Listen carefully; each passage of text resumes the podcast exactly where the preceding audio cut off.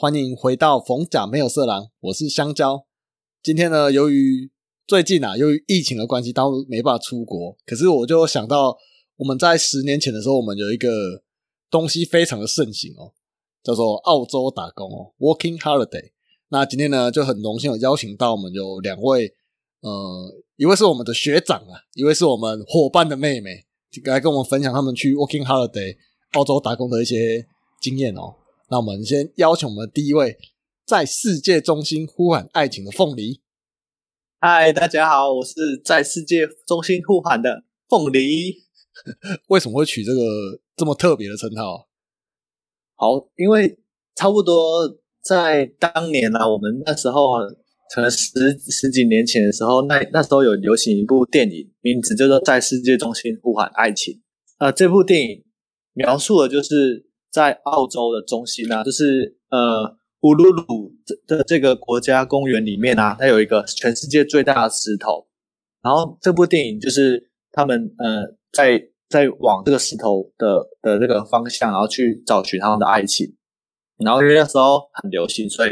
呃我才会取这个称号。那又因为呃我自己在澳洲的时候，有从阿德雷德那边，然后跟跟其他几个朋友，我们租了一台露营车，然后从阿德雷德前往乌鲁鲁，然后来回大概十天的这样子的一个旅行，然后才会跟这个称号有呼应，所以就是我称号的由来。所以他真的有那颗石头。真的好，那么欢迎我们的第二位东南澳小霸王 Ruby。Hello，大家好，我是东南澳小霸 Ruby。为什么是东南澳啊？因为我去澳就是从雪梨，然后一路玩到南南边那边的墨本，然后自己开车下去，最长也有一个人开车超过十二个小时连续。哇，这么猛经验。对，你当时有伴友吗？就是还是就自己？没有啊，自己去。哦，果然是小霸王。好，那我们欢迎我们的第三位哦，准备出发去澳洲的 Cody。大家好，我是 Cody。哎，你准备出发去澳洲是要先关啊？先关个几天啊？哦，没有，我是今天打算听完两位分享完，我再决定要不要去啊。哦，好好好，那。那过程当中什么问题的话，尽量问哦。我怕你如果真的去了回不来的话，就有点危险了。我刚刚听他们两个分享，就是一个感觉热血澎湃。嗯，我怕你游都想游过去，不用坐飞机啊。好啊，那其实我觉得当初我就蛮好奇，就是为两位就是为什么当初我想要呃想要去 Working Holiday 啊？那为什么是选澳洲？有没有其他地方可以选？那我们先从凤梨开始好了。好，那呃，我我当初会选澳洲的原因，是因为那时候打工度假刚开始盛行，然后呃，最最大家耳熟能详的就是澳洲，然后加上那时候我有刚好有借一些一些书籍在讲打工度假，然后讲澳洲，所以心里会比较踏实，然后也有去听过一两位。有去过澳洲打工度假的人的分享分享会，然后就会很憧憬，所以就才才会想说去那边打工度假。那后来有陆陆续续有其他地方也有打工度假，比如说像日本啊、纽西兰啊、英国啊，还有一些其他地方。然后这些其他地方我就没有再去研究了啊。我当初会选澳洲，还有一个原因就是因为语言。因为呃讲英文嘛，英文会通。那其他有些别的国家，比如说日本，可能日语，可是我就不会，我就比较没有那么比较没有那么有放心的感觉。所以你那时候英文是算还 OK 的，是不是？对，还 OK。但其实我去打工度假发现呢，其实你英文不用很好，因为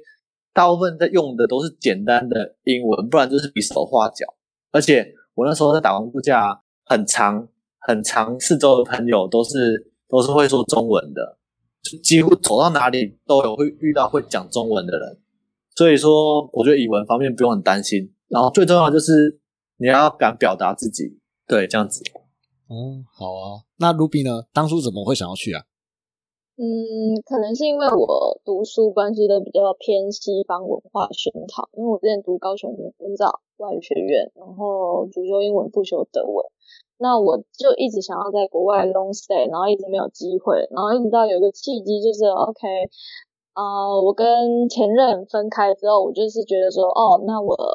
没有前伴了，那我就觉得说，yes，我要去，就是往我想要的 long 国外 long stay 去去前进。然后那时候好像。短短不到两个月，我就申请了澳洲就出去了。因为那时候澳洲，我想就是其他国家有些都要抽签啊，或是有一点时间的限制，或是有些是十一月啊，有些六月啊什么。可是我不管，可澳洲是什么时候，你只要申请，很快就过就可以进去。我说那就是澳洲了，所以我申请还蛮快，一个月内就处理好就出去了。哎，我那我有问题，就是像你是念文藻，就是英语系的那。因为我印象中，好像澳洲他们会有个腔调，就是他们当地的腔会，就跟我们平常听到英文是不是不太一样？呃，对，就比如说，他们他们不会说 How are you，就是不会说哦你好吗，用这样子比较英式的。他们说 Good day，就是哦今天是很好听，可是他同时也是在跟你打招呼，是的确有很多不一样的一个当地用语，那也是蛮好玩的。像刚刚那个凤梨吗？那个。对，凤凤梨，他在说他，因为他身边都是比较多华人，所以他语言其实不用太担心，就只要敢表达自己。可是像相对我而言，我是希望远离华人区，我都是去一些比较呃偏向的地方，对，或者像坎培拉这个城市是很多人只会经过，或是只是去附近的那个雪山去玩，他们并不会真的想要在那边生活。可是我在坎培拉生活八个月，附近全部有十五趴都是外国人，对。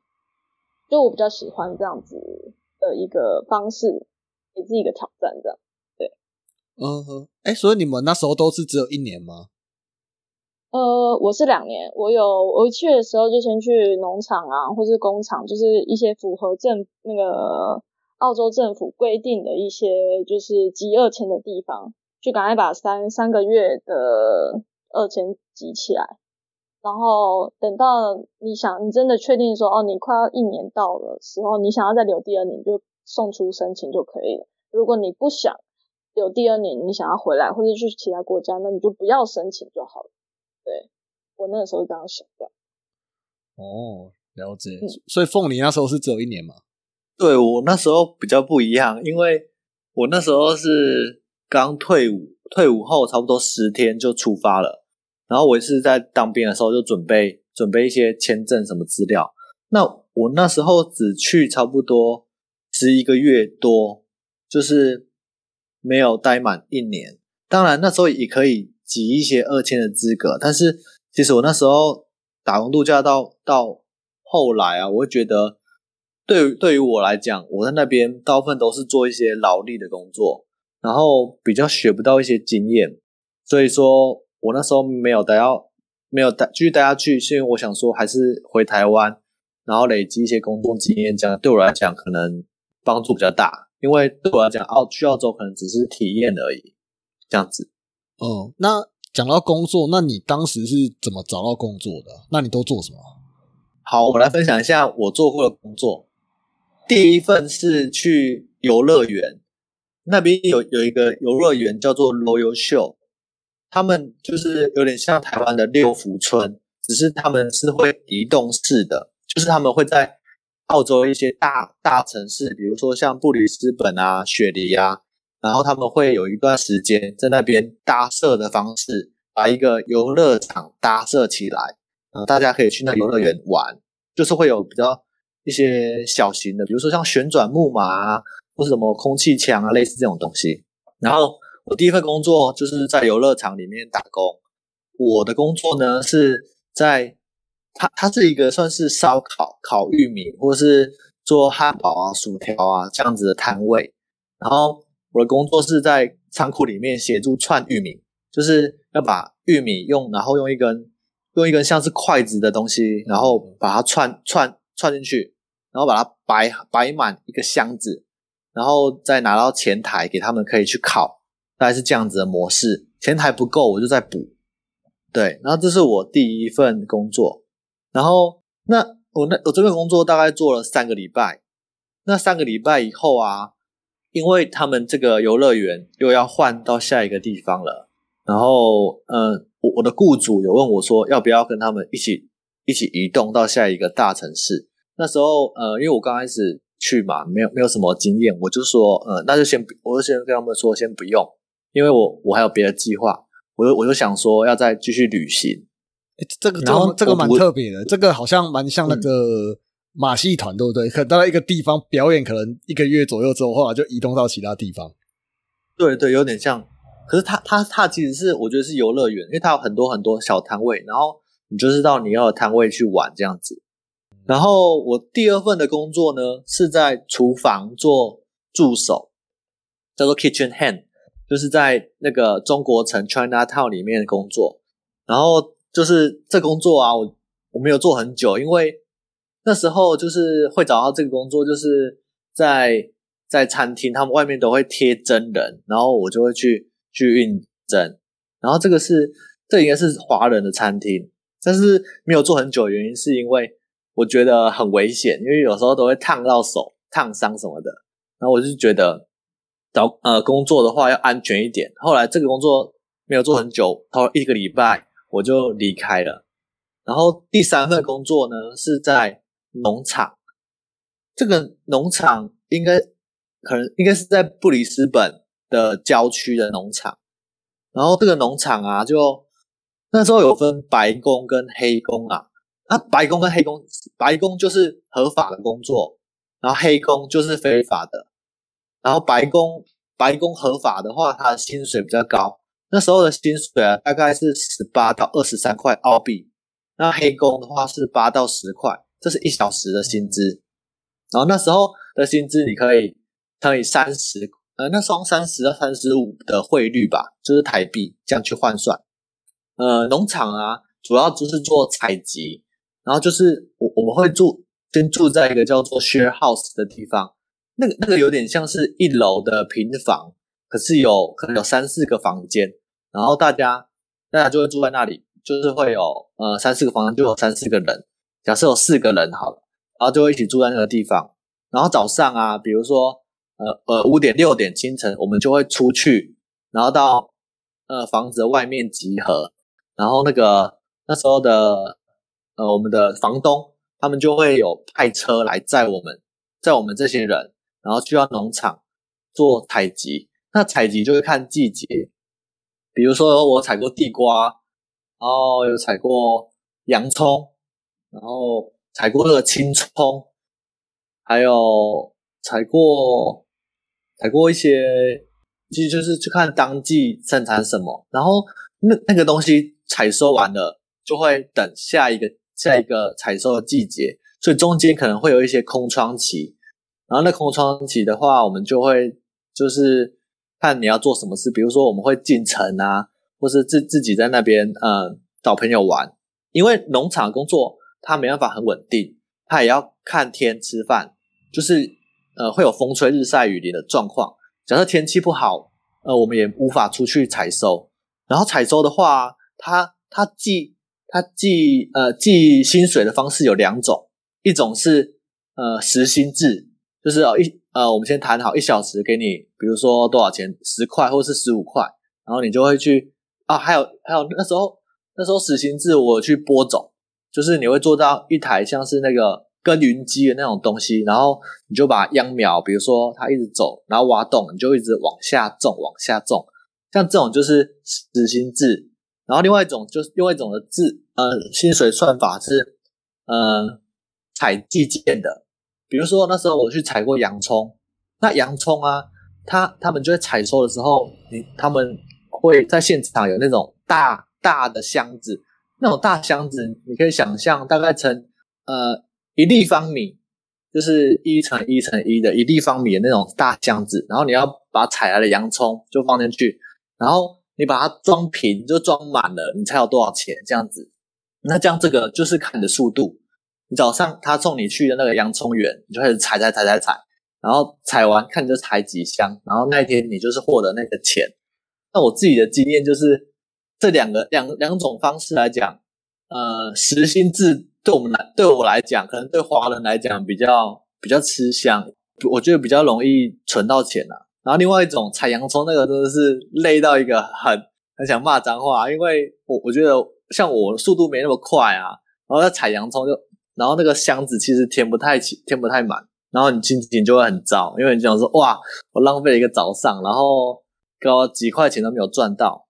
可是有有的人呢、有的人可能皮肤比较黑，欸对不起，我我这边没有歧视的意思，就是有有些人皮皮肤比较黑的那个那种人啊，他他们采的速度很快，他们就适合做这种采寄寄寄件的方式，他们割哎割洋葱割洋葱的速度就很超快的，我觉得他们就适合做这种，他们就可以赚到比较多的钱。然后我我觉得这这个割洋葱的有点像我们这边在 Monday，你知道吗？就是嗯有点像，有点像，对对对，像我觉得那个外劳他们都是特别喜欢做这种工作，因为就是就是你速度越快，然后他们就是就是钱会越多嘛。对对对他们就疯狂的一直做，一直做，一直做。然后像像我就我就喜欢屌时计时制的，因为计时制的话，你一定会拿到那个钱，然后你你也我们也不会偷懒嘛，就照照常正常做就好了，这样子。呃，这是第三份状工作状况。下一份的话，我还有去采过蓝莓，就是 blueberry。采蓝莓我觉得很有趣，就是呃，因为蓝莓啊，在台湾我知道很贵，在澳洲那边也是蛮贵，但是就是因为它很贵啊，所以我们在采的时候有时候会偷吃，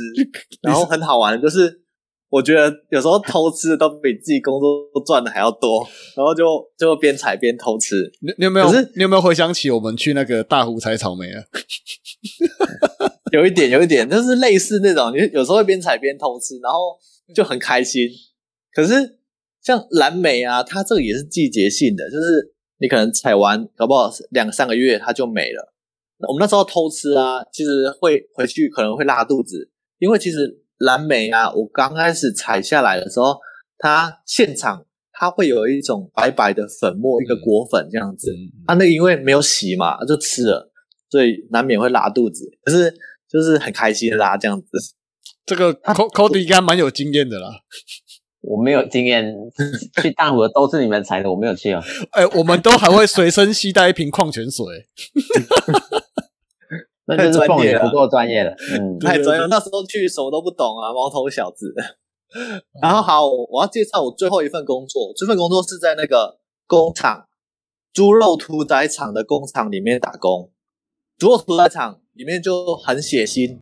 你可以看到都生的啊，生的，比如说内脏啊、筋啊，然后什么心肝脾肺肾那些生的那些脏器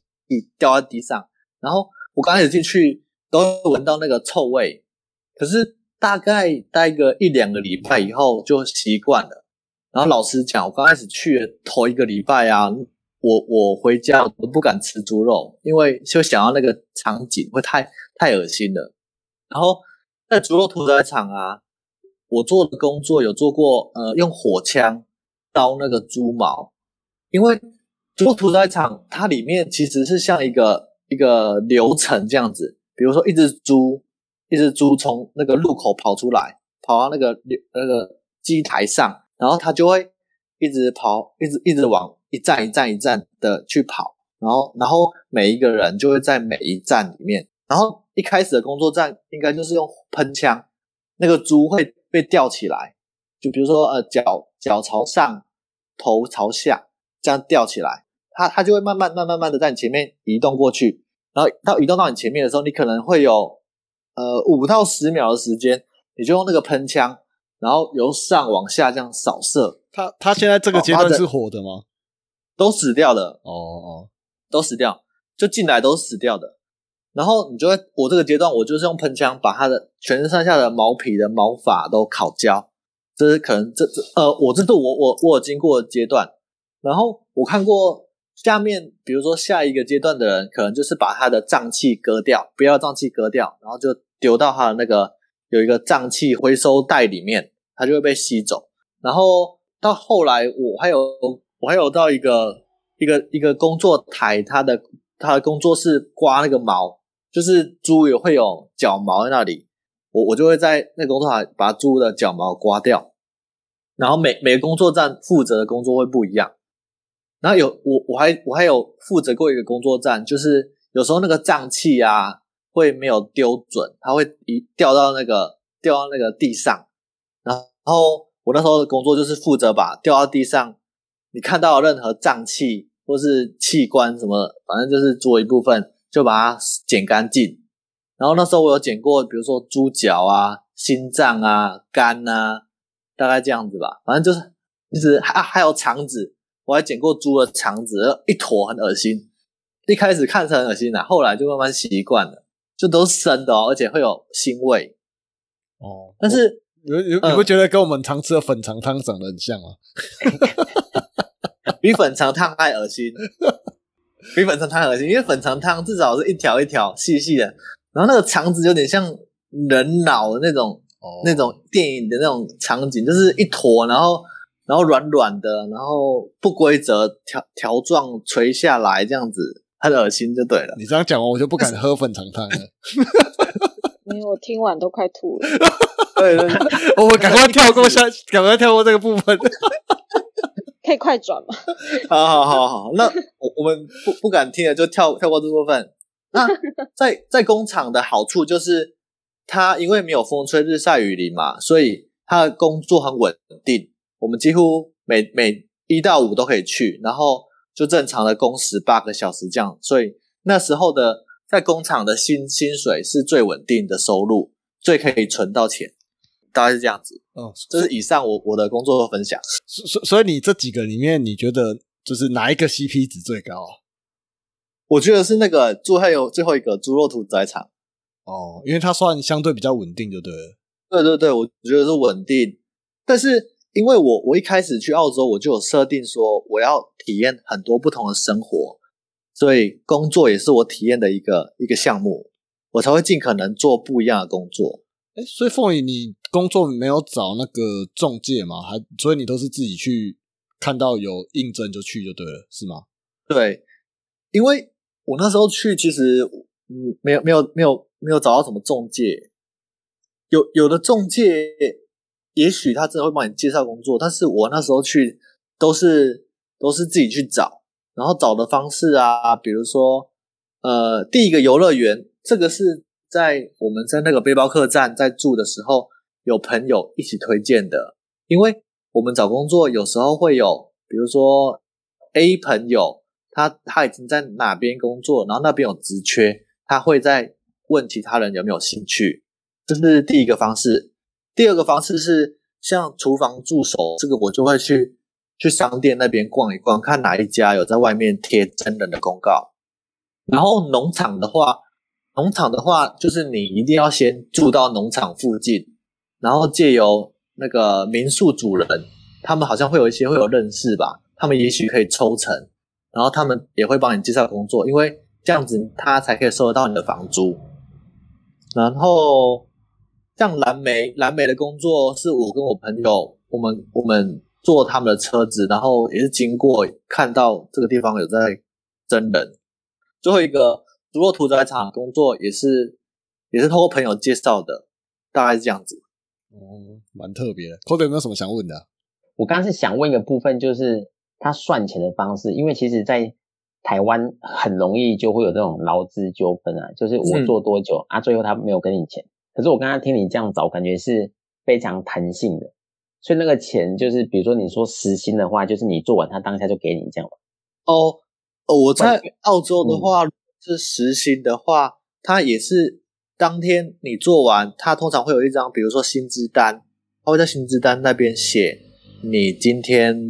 呃做几小时多少钱，然后那时候我好像也是一个月结算一次吧，还是两个礼拜，我有点忘了，然后他就会结算，然后给你给你现金。啊，有有的是会存入你的银行，大概是这样子。啊，所以所以你在离职的时候，他都不会说什么，就说好结完赶快换下一个人这样。呃，如因果为台湾好像有一种什么试用期的制度，说你来上了三天不满意是领不到钱的。其实国外是不会这样的。我在那边都没有没有发生过诶，正常都可以有钱，只是看你要不要做而已。因为其实我在那边做了很多的黑工，因为白工的工作，我觉得那时候对我来讲不好找，所以我都会找到一些比较黑工的，然后就是薪薪资比较没有那么正常，没有那么高的。呃，我那时候也是登记，就是工作完就会登记，在呃，竹肉屠宰场应该应该是用那个打卡的吧，也是也是用那个薪资，比如说那个工作员工条码那个卡片去扫去刷，然后你就会上班这样子。啊，说到我要离职的话，呃，前四个我我都没有感受到太大的太大的差异，那最后一个啊，呃，我老板我。听到我要离职的时候，他有有问我说：“哎，为什么我不要多留久一点？”然后他还蛮喜欢我的之类的。这我在竹落屠宰场听到这样子的话，还蛮高兴的。哦，所以你那时候离开理由是什么？就是我要度假了。哦，了解了解。对，因为我那那时候就有规划打工度假嘛。然后一开始其实一开始都是边工作边存钱，然后再边玩，就是工作玩工作玩。但是因为一开始有时候薪水不稳定啊，你存的钱不多，你也不敢玩。就我到我的最后一站，那个竹落屠宰场这边有存到钱，然后我看时间也差不多，我就就离职，然后去玩，就跟朋友从这个阿德雷德这个地方坐露营车，然后玩嘛，然后玩完我又坐飞机去凯恩斯度假，凯恩斯那边也呃度假了差不多有。两个礼拜到一个月的时间，然后最后再回回布里斯本坐飞机回台湾这样子。嗯，了解。好，那这部分等下再听你分享。那听完这个劳力活部分，我们听听女生都是怎么找工作的。我我我觉得我刚开始要去的时候，我是先找一个在 Brisbane 那边的一个台湾团队，他们是是采草莓、摘草莓包裹的。那我那时候想说，心里就想说，哦，很放心，他们说去会有工。可是殊不知，我五月一号劳动节飞过去的时候，等了快两个礼拜的工呢。那所以每个礼拜都还是要付房租，那又要缴两个，先缴两个礼拜的那个押金，所以就表示说你的钱在烧。哦，这边可以跟大家提一下，我那时候其实还蛮勇敢，我我也不知道哪来的勇气，其实我只带了一万五的台币就出出去。哎，对啊，对啊，那那那我想问一下，凤梨那时候带多少出去啊？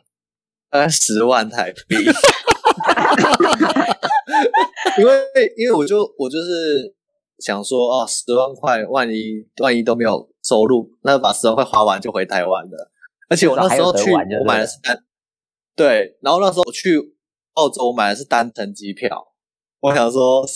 呃，回来的那一张，因为不缺时间嘛，就是看工作的情形再买这样子。哦，好，了解了解。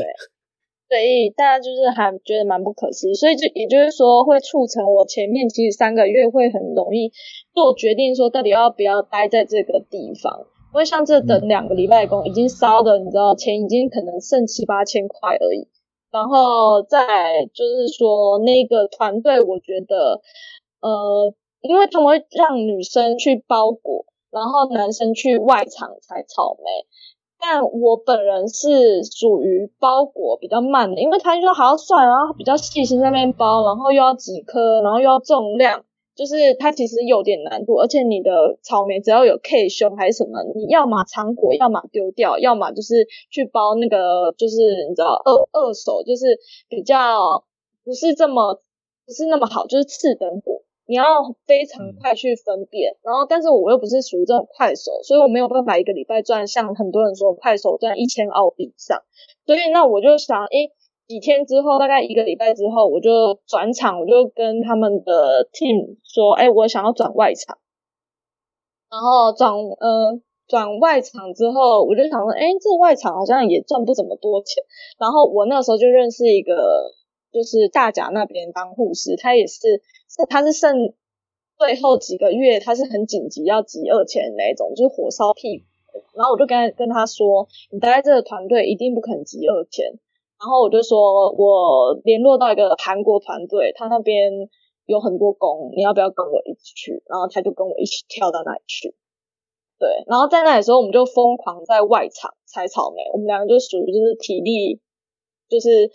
体力活是 OK，但是其基本上一个礼拜也没有到一千这么夸张，可能有五百多，一个礼拜有五百多澳币这样子。但是我也没有做太太久，像 Brisbane 我只有大概到五月去嘛，大概七月中我就马上联络到下一个部分，就是在呃墨尔本那边的一个郊区去包。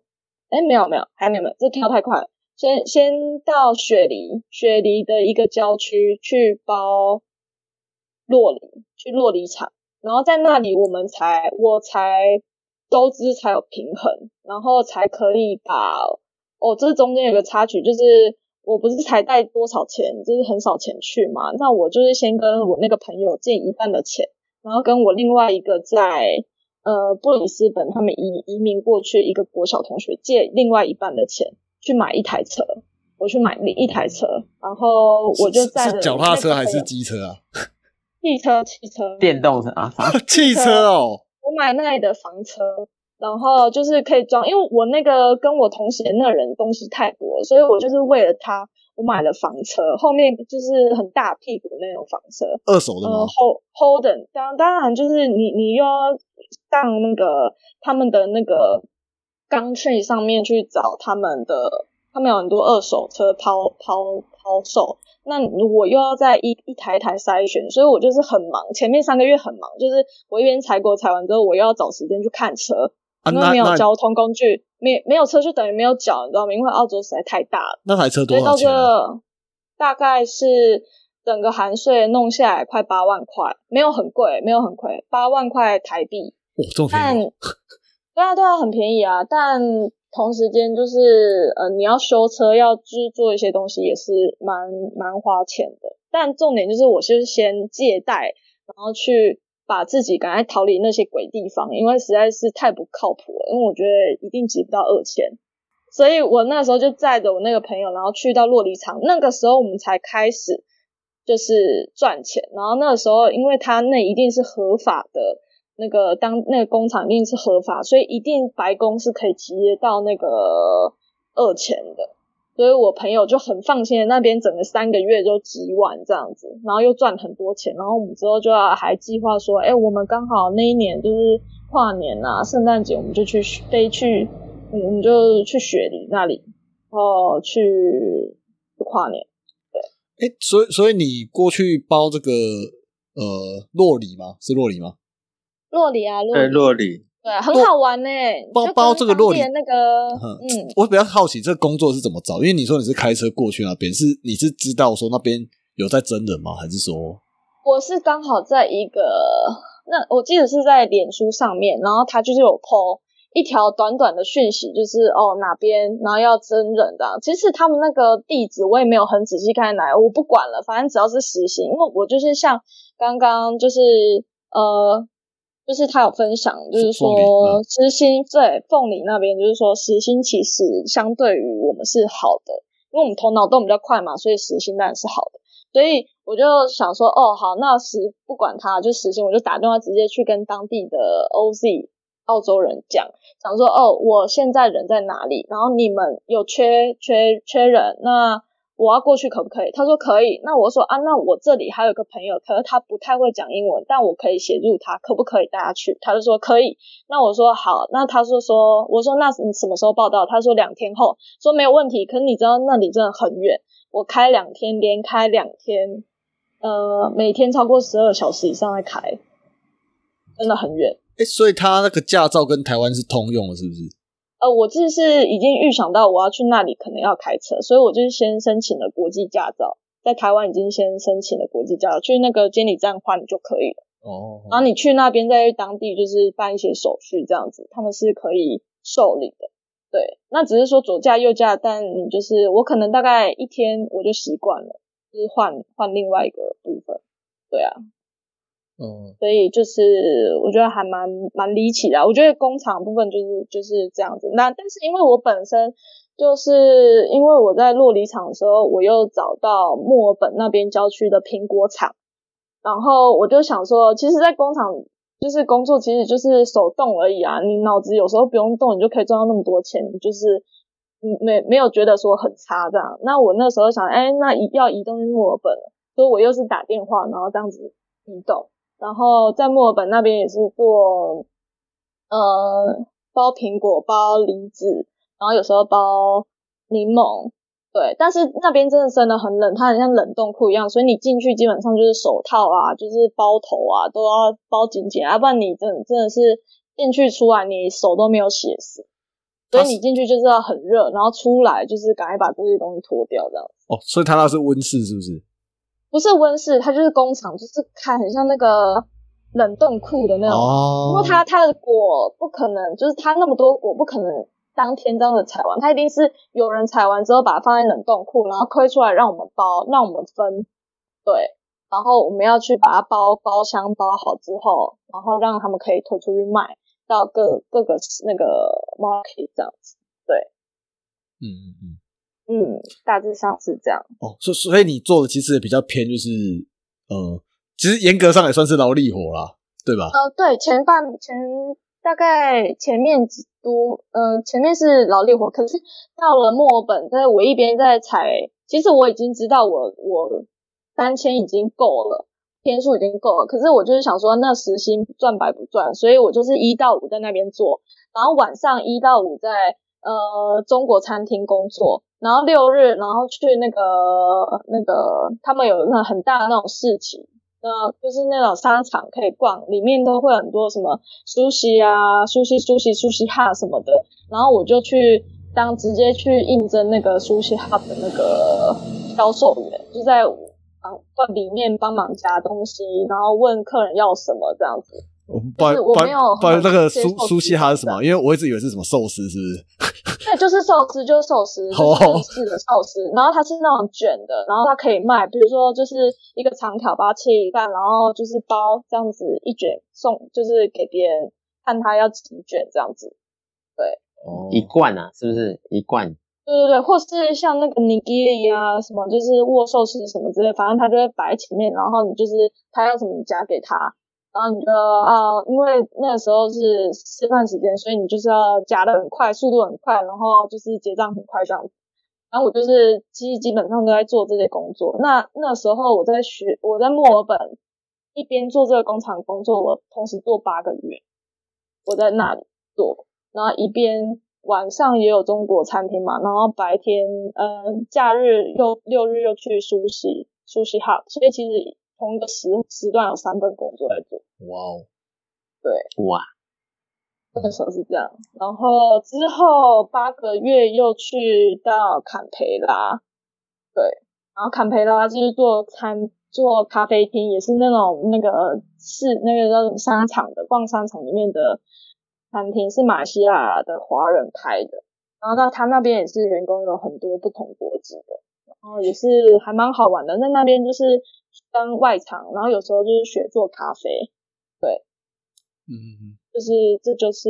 大概全部。哦哦，我中间有去，就是很困难，就有人就是会去那个整整整房有没有？就是比如说房间整理啊，或者有些他们就是房子太大，就很懒得整理，然后嗯，就是会外派去他们家，然后只帮他们整理。居家整理，那也有就是整间都要卖掉，然后你连那种微波炉啊、厨房什么东西都要刷的很精亮，就是整个房子要卖给别人这样子，也有这种活。但是那种真的是对于女生来说是很劳力活的，嗯真的是很累，所以那又是计件。那记得我那个时候好像才做两个礼拜就不做了，但是蛮好玩的啦，对 去去被人家参观吗大概就？这算是去别人家参观，是不是？就去别人家参观啊，对啊，哦，对，就是厕厕所啊，然后地板什么，就帮他们就是稍微处理一下这样子。对啊，那有时候是去别别的公司的办公室啊去打扫，这样就很像我们这边就是外派那种阿姨去打扫嘛。嗯那你就那时候想说，哦，这好像赚比较多钱，因为上面打的就是让你每个礼拜破一千二这样子。然后我想说，那我就去看看做有没有一千二这样子，但没有，大概有八百吧，哦，大概有八百一个礼拜。对啊，所以看妈妈很辛苦啊，对不对？在家都要整理家里。哦，那种整理跟那种很专业的整理是完全不一样的。哦，所以妈妈比较偷懒，对不对？就是我那那时候就有时候就是也会觉得说自己很厉害，因为有时候在国外，你就是会觉得说什么都要苦的，对，就是你不会是你你做的工作其实跟在台湾，你之前在台湾当老师嘛，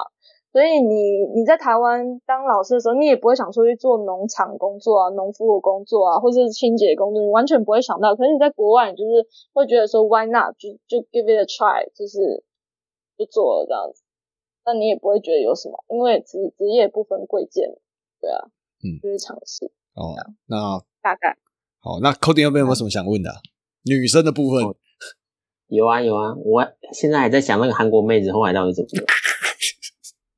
那是韩国妹子吗？那应该是一样是台湾的，不是韩国妹子吗？什么意思哎，？是我是我记错，你不是为了载一个人然后去买一台车吗？不是韩国妹子，这是台湾的大甲的一个护士。哦，大甲护士啊，对啊，因为我看她实在太可怜了，因为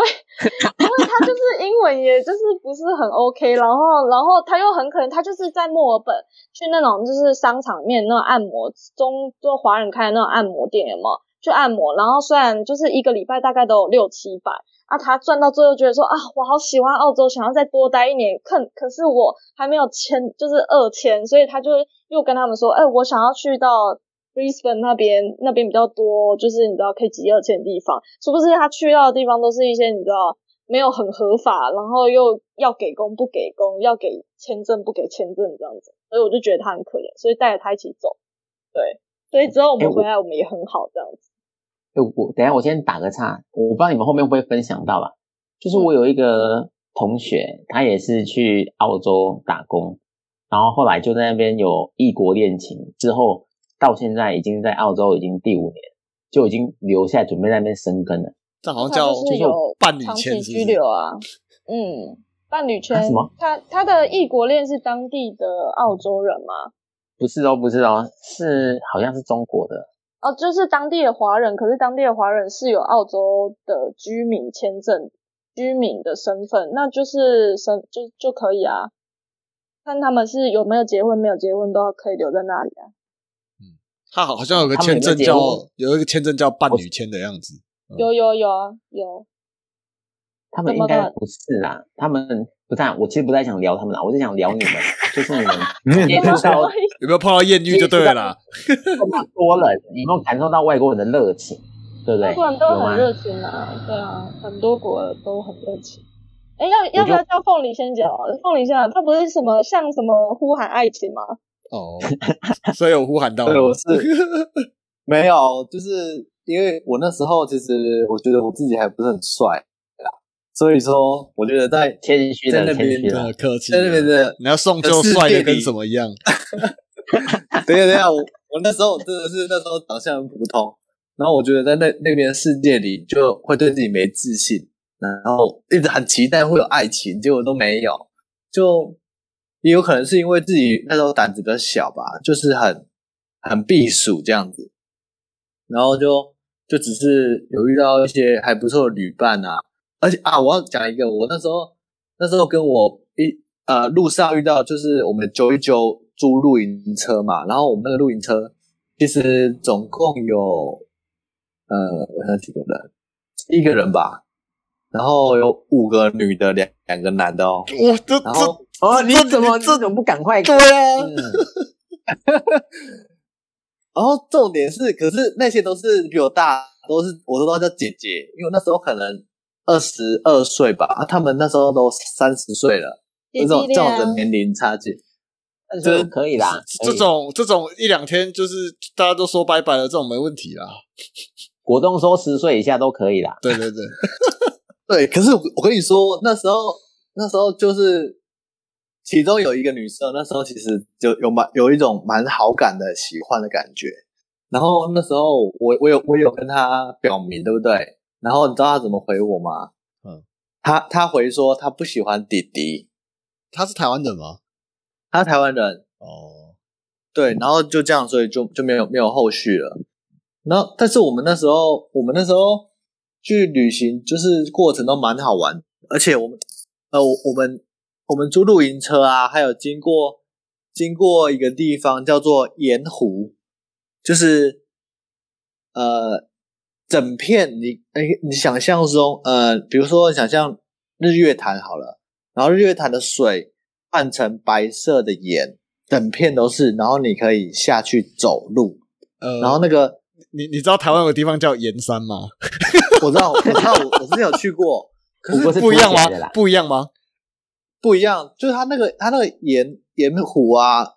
更大，几因为你几乎看过去啊，有点像海的那种大大型的盐哦，有点看不到底。然后那个地方我们去啊，还有一个很很特别的是金城武有在那里拍过广告，好像拍过波蜜果菜汁啊，还是就是他有在盐湖那个地方拍广告，所以我们去的时候啊，就就我们有几个男生也想说耍帅一下，模仿金城武，可是当然效果没那么好啦，那顶多就脱光上衣啊，然后在那里拍拍照这样子，还蛮有趣的。然后我们那时候就是我们还有呃，我们坐露营坐露营租露营车，然后到那个呃乌鲁鲁，就是世界最大的石头那边，然后我们就是有到一个地方，然后那个有点像峡谷，峡谷的石头的顶端，然后大家就在那里那里大叫，就是模仿呼喊爱情这样子。那那时候也也是蛮特别回忆。然后呃，我们那时候因为乌鲁鲁这个石头啊，在在那个澳洲那边，其实他们是原住民的圣山，所以有时候其实他们不太喜欢观光客爬上去。但是我我们那时候应该没有爬，没有爬上去，是因为那时候他有公告写说风太大，怕有危险性。那我们那时候会有呼喊，那呼喊爱情的地方，应该是那个地方的旁边，旁边的一个一些峡谷地形。然后我我记得好像那个最大石头啊，你走一圈好像要二点五到三个小时哦，你才可以绕它的周围绕一圈这样子的。对，然后那时候有去看它的夕阳，就是还蛮美的。然后呃，因为因为我我们我们是童军出身嘛，所以我们在那时候的晚上，我我就有自告奋勇说，哎，我要搭一个萤火。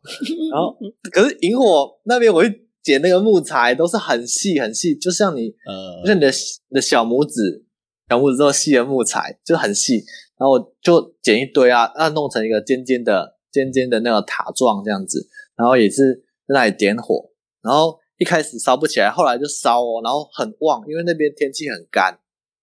然后整个就烧起来，烧得很旺这样子。啊，我我想我想介绍一下，就是澳洲的天气，因为我们那时候去很干燥，你就要你就要涂护唇膏，然后它干燥程度怎么样？我我用台湾洗完衣服来晒衣服来比喻，比如说台湾呃晒衣服可能要要一个礼拜才会干，差不多嘛。然后那边呢洗完，就是我今天洗完衣服出去晾啊，你们知道多少多久以后会干吗？二十分钟，这么快？嗯，那么快，因为那里很干，天气很干，二十分钟那衣服就干了，就是这么干的程度。对，以上分享。嗯，就所所以你去澳洲除了这个，你还要玩什么啊？就是因为你说你就是嗯去屠宰场结束之后，你就出去开始玩了嘛？你度那时候是玩 玩几个月啊？好，没有玩纽约，因为没那么多没那么多钱就对了。钱，我那时候大概玩玩玩两个礼拜，两三个礼拜吧。然后呃，玩的话、我要先介绍一个，我那时候去澳洲，我有我有立下十十大必体验的目标，然后这十个是我看书看来的。然后我先讲一下这十个，然后我会讲我我没有完成哪些。第一个是热气球旅行，热气球飞行。然后第二个是去看企鹅，第三个是攀爬雪梨大桥，第四个是呃雪梨歌剧院之旅，第五个是大堡礁潜水，第六个就是乌鲁鲁的那边看日出日落，然后第七个是在大洋路去看大洋路，然后第八个是出海赏金鱼，第九个是跟无尾熊或袋鼠有亲密接触，然后第十个是酒香庄园之旅。好，然后我要公布了，我没有完成的是只有一个，就是第三个攀爬雪梨大桥，因为那时候有经过雪梨，然后也有这个攀爬雪梨大桥的机会，但是我当时因为身上的钱没有很充足，然后工作也不稳定，我就我就错过了，就先先先跳过搁着。然后因为我一一直一直旅行嘛，就就没有再回到雪梨了，所以这个就没有完成。那其他的都有完成到。哎，我我听起来里面大概有一半我在台湾都可以完成诶。真的吗？不是像像像什么坐热气球那个，我去台东了，那个那个叫出路哦，还是什么，对不对？那边不知道热气球路野，可是可是有不一样。台嗯，台台湾的热气球是不是原地升起然后下降，对不对？嗯，可是澳洲的不一样，澳洲的是从 A A 地出发，然后上升上升，穿过云层，然后到 B 地降落。就是你会有一个飞行的一个一个路线这样子哦，而且我们那时候在在热做热气球啊，这一开始热气球完全还没有充气，然后躺着，所以我们那时候坐进篮子里啊，我们是躺着状态坐进篮子里，然后他慢慢那个驾驶慢慢把慢慢把热气球充气，然后就慢慢回正，然后热气球充气以后，它就慢慢起飞。然后很慢很慢的速度，然后很特别的是，我们那时候我们那时候报名的那个是日出团，所以热气球有穿过云层哦，然后那个云呢，就是很冷很冷的空气，然后那时候我就有点鸡皮疙瘩都起来嘛，就穿过云，然后然后你就会体验到那个冷空气在四周，然后过一会儿啊，穿透云层以后，你会你就会有一点温暖，因为阳光快要出来了。然后那种温暖照下去就很舒服。然后我们有有穿过云层以后，在云已经在我们底下了。然后我们在那那个样子的空间里呀，那个那个下呃导游，他就他就控制都帮我们拍照，我们就有个照片，就是很漂亮很美，这样在云云层上面。然后后来他他我看到他那时候就是用 i iPad 在控制他那个路线，然后他他一手。他会有一手一手在右上右上方嘛，然后控制那个火火力的大小，然后一手好像就是控制 iPad，它就可以调整那个热气球热气球行进的方向这样子，然后后来再穿过云层到另外一个地方降落，然后降落我们还有参与，就是把热气球收回收复，就是把它卷起来的那个工作，就是还蛮有趣的。他他这一台车可以坐多少人啊？就是一台热气球，大概八个。哦，啊你这样 A 点到 B 点这样花多就是多久时间呢？二十分钟有吗？呃，大概六六十分钟。哦，这么久？嗯，然后我这边有记录，那时候花的大概是两百八十五块澳币，